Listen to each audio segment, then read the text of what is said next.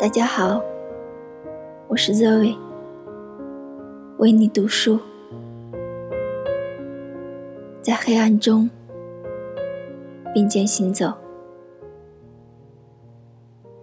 人们常常说，人与人之间，尤其相爱的人之间，应该相互了解和理解，最好做到彼此透明。心心相印。史怀泽却在我的青少年时代中说：“这是不可能的。即使可能，任何人也无权提出这种要求。不仅存在着肉体上的羞耻，而且还存在着精神上的羞耻。”我们应该尊重他，心灵也有其外衣，我们不应脱掉它。如同对于上帝的神秘一样，对于他人灵魂的神秘，我们同样不能像看一本属于自己的书那样去阅读和认识，而只能给予爱。和信任，每个人对于别人来说都是一个秘密。我们应该顺应这个事实。相爱的人们也只是在黑暗中并肩行走，所能做到的，仅是各自努力，追求心目中的光明，并互相感受到。这种努力，互相鼓励，而不需要注视别人的脸和探视别人的心灵。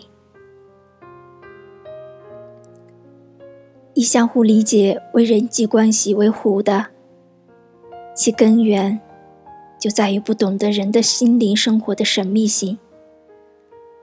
按照这一思路，人们一方面非常看重别人是否理解自己。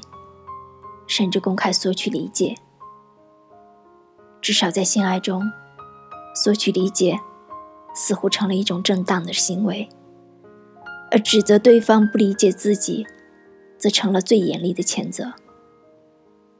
有时候，还被用作破裂前的最后通牒。另一方面，人们又非常踊跃的要求理解别人，甚至以名义。强迫别人袒露自己内心的一切，一旦遭到拒绝，便嗤之以缺乏信任。在爱情中，在亲情中，在其他较亲密的交往中，这种因强求理解和被理解而造成的悲剧，还少吗？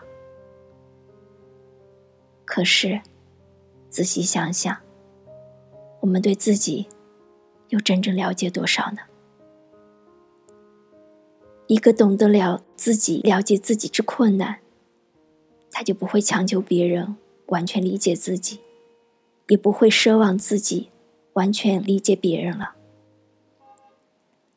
在最内在的精神生活中，我们每个人都是孤独的。爱并不能消除这种孤独。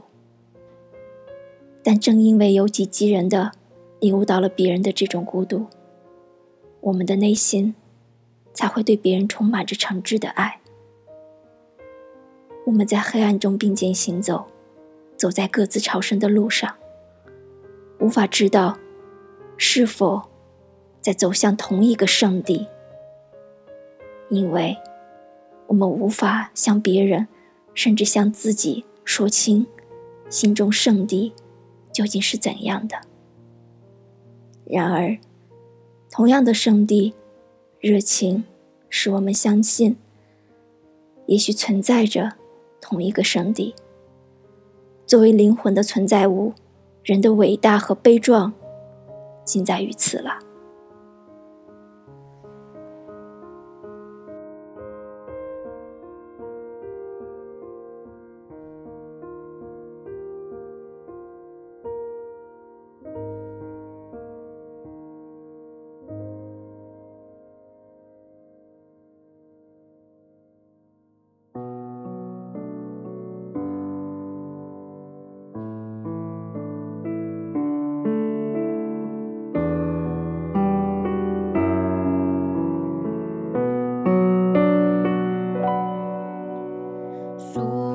和在这个